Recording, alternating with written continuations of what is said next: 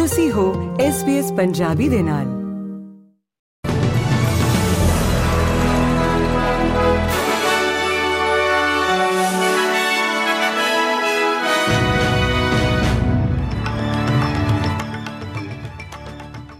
SBS Punjabi ਦੇ news room ਵਿੱਚ ਆਪ ਸਭ ਦਾ ਸਵਾਗਤ ਹੈ। ਆਓ ਨਜ਼ਰ ਮਾਰਦੇ ਹਾਂ ਅੱਜ ਦੀਆਂ ਮੁੱਖ ਖਬਰਾਂ ਦੇ ਉੱਤੇ।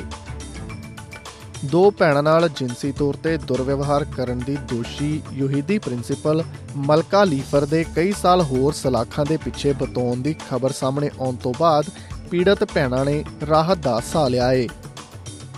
ਇੱਕ ਜੂਰੀ ਦੁਆਰਾ ਮਿਸ ਲੀਫਰ ਨੂੰ ਬਲਾਤਕਾਰ ਅਤੇ ਜਿਨਸੀ ਸ਼ੋਸ਼ਣ ਸਮੇਤ 18 ਦੋਸ਼ਾਂ ਲਈ ਦੋਸ਼ੀ ਠਹਿਰਾਏ ਜਾਣ ਤੋਂ ਬਾਅਦ ਵੀਰਵਾਰ ਨੂੰ ਵਿਕਟੋਰੀਆ ਕਾਉਂਟੀ ਕੋਰਟ ਦੇ ਜੱਜ ਮਾਰਕ ਗੈਂਬਲ ਦੁਆਰਾ ਦੋਸ਼ੀ ਨੂੰ 15 ਸਾਲ ਦੀ ਜੇਲ੍ਹ ਦੀ ਸਜ਼ਾ ਸੁਣਾਈ ਗਈ ਹੈ। ਫੈਡਰਲ ਸਰਕਾਰ ਅੱਜ ਇੱਕ ਨਵੀਂ ਰਾਸ਼ਟਰੀ ਕਲਾ ਫੰਡਿੰਗ ਸੰਸਥਾ ਦੀ ਸ਼ੁਰੂਆਤ ਕਰੇਗੀ, ਜਿਸ ਨੂੰ ਕਿ ਕ੍ਰੀਏਟਿਵ ਆਸਟ੍ਰੇਲੀਆ ਕਿਹਾ ਜਾਂਦਾ ਹੈ ਇਹ ਸੰਸਥਾ 48 ਸਾਲ ਪੁਰਾਣੀ ਆਸਟ੍ਰੇਲੀਆ ਕੌਂਸਲ ਦੀ ਥਾਂ ਲਵੇਗੀ ਅਤੇ ਜਨਵਰੀ ਵਿੱਚ ਐਲਾਨੀ ਗਈ ਸਰਕਾਰ ਦੀ ਨਵੀਂ 286 ਮਿਲੀਅਨ ਡਾਲਰ ਦੀ ਨੈਸ਼ਨਲ ਕਲਚਰਲ ਪਾਲਿਸੀ ਰਿਵਾਈਵ ਦਾ ਕੇਂਦਰ ਹੈ।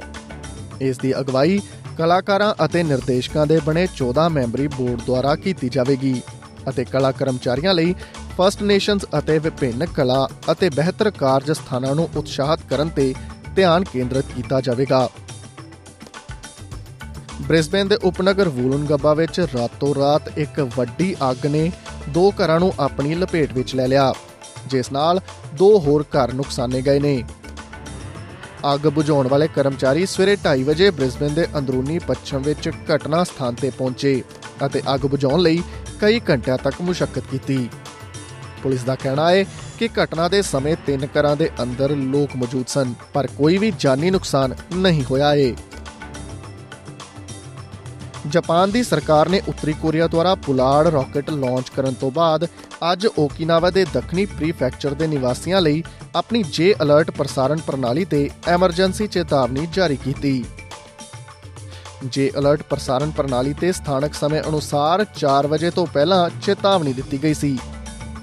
ਓਕੀਨਾਵਾ ਦੇ ਸਭ ਤੋਂ ਦੱਖਣੀ ਪ੍ਰੀਫੈਕਚਰ ਦੇ ਨਿਵਾਸੀਆਂ ਨੂੰ ਘਰ ਦੇ ਅੰਦਰ ਕਵਰ ਲੈਣ ਲਈ ਕਿਹਾ ਗਿਆ ਸੀ। ਅਲਰਟ ਤੋਂ ਲਗਭਗ 20 ਮਿੰਟ ਬਾਅਦ ਜਾਪਾਨੀ ਸਰਕਾਰ ਨੇ ਇੱਕ ਨੋਟਿਸ ਜਾਰੀ ਕੀਤਾ ਕਿ ਮਿਜ਼ਾਈਲ ਪ੍ਰਸ਼ਾਂਤ ਮਹਾਸਾਗਰ ਵੱਲ ਲੰਘ ਗਈ ਹੈ ਅਤੇ ਐਮਰਜੈਂਸੀ ਚੇਤਾਵਨੀ ਨੂੰ ਹਟਾ ਦਿੱਤਾ ਗਿਆ। ਪੰਜਾਬ ਨਾਲ ਜੁੜੀ ਹੋਈ ਖਬਰਸਾਰ ਦੀ ਗੱਲ ਕਰੀਏ ਤਾਂ ਪੌਂਗ ਅਤੇ ਭਾਖੜਾ ਡੈਮ ਵਿੱਚ ਪਾਣੀ ਦੀ ਆਮਦ ਮੁੜ ਤੋਂ ਵਧਣੀ ਸ਼ੁਰੂ ਹੋ ਗਈ ਹੈ। ਜਿਸ ਨਾਲ ਉਹਨਾਂ ਦੇ ਪਾਣੀ ਦਾ ਪੱਧਰ ਉੱਚਾ ਹੋਣ ਕਰਕੇ ਪੰਜਾਬ ਮੁੜ ਤੋਂ ਹਾਈ ਅਲਰਟ ਤੇ ਹੈ ਕੱਲ ਦੇ ਮੁਕਾਬਲੇ ਅੱਜ ਦੋਵਾਂ ਡੈਮਾਂ ਤੋਂ ਜ਼ਿਆਦਾ ਪਾਣੀ ਛੱਡਣ ਦੀ ਲੋੜ ਪਈ ਅਤੇ ਸੂਬੇ ਭਰ ਦੇ ਸਕੂਲਾਂ ਨੂੰ 26 ਅਗਸਤ ਤੱਕ ਬੰਦ ਕਰ ਦਿੱਤਾ ਗਿਆ ਹੈ ਗਵਾਂਡੀ ਰਾਜ ਹਿਮਾਚਲ ਪ੍ਰਦੇਸ਼ ਵਿੱਚ ਖਾਸ ਤੌਰ ਤੇ ਦੋਵਾਂ ਡੈਮਾਂ ਦੇ ਕੈਚਮੈਂਟ ਏਰੀਆ ਵਿੱਚ ਲਗਾਤਾਰ ਹੋ ਰਹੀ بارش ਕਰਕੇ ਇੱਕ ਵਾਰ ਫੇਰ ਹੜ੍ਹਾਂ ਦੀ ਸਥਿਤੀ ਪੈਦਾ ਹੋ ਗਈ ਹੈ ਸੂਬੇ ਦੇ ਸਿੰਚਾਈ ਵਿਭਾਗ ਦੇ ਸੀਨੀਅਰ ਅਧਿਕਾਰੀਆਂ ਦਾ ਕਹਿਣਾ ਹੈ ਕਿ ਜੇਕਰ ਡੈਮਾਂ ਦੇ ਕੈਚਮੈਂਟ ਏਰੀਆ ਵਿੱਚ ਬਰਸਾਤ ਜਾਰੀ ਰਹਿੰਦੀ ਹੈ, ਤਾਂ ਪੰਜਾਬ ਨੂੰ ਇੱਕ ਵਾਰ ਫਿਰ ਤੋਂ ਹੜ੍ਹਾਂ ਦੀ ਮਾਰ ਦਾ ਸਾਹਮਣਾ ਕਰਨਾ ਪੈ ਸਕਦਾ ਹੈ ਇਸ ਦੇ ਨਾਲ ਹੀ ਖਤਮ ਹੁੰਦਾ ਹੈ ਅੱਜ ਦਾ ਖਬਰਨਾਮਾ। SBS ਪੰਜਾਬੀ ਤੋਂ ਮੈਂ ਹਾਂ, ਭਾਰਤ ਨਾਗਪਾਲ। ਕੀ ਤੁਸੀਂ ਇਸ ਤਰ੍ਹਾਂ ਦੀਆਂ ਹੋਰ ਪੇਸ਼ਕਾਰੀਆਂ ਸੁਣਨਾ ਪਸੰਦ ਕਰੋਗੇ? Apple podcast Google podcast Spotify ਜਾਂ ਜਿੱਥੋਂ ਵੀ ਤੁਸੀਂ ਆਪਣੇ ਪੋਡਕਾਸਟ ਸੁਣਦੇ ਹੋ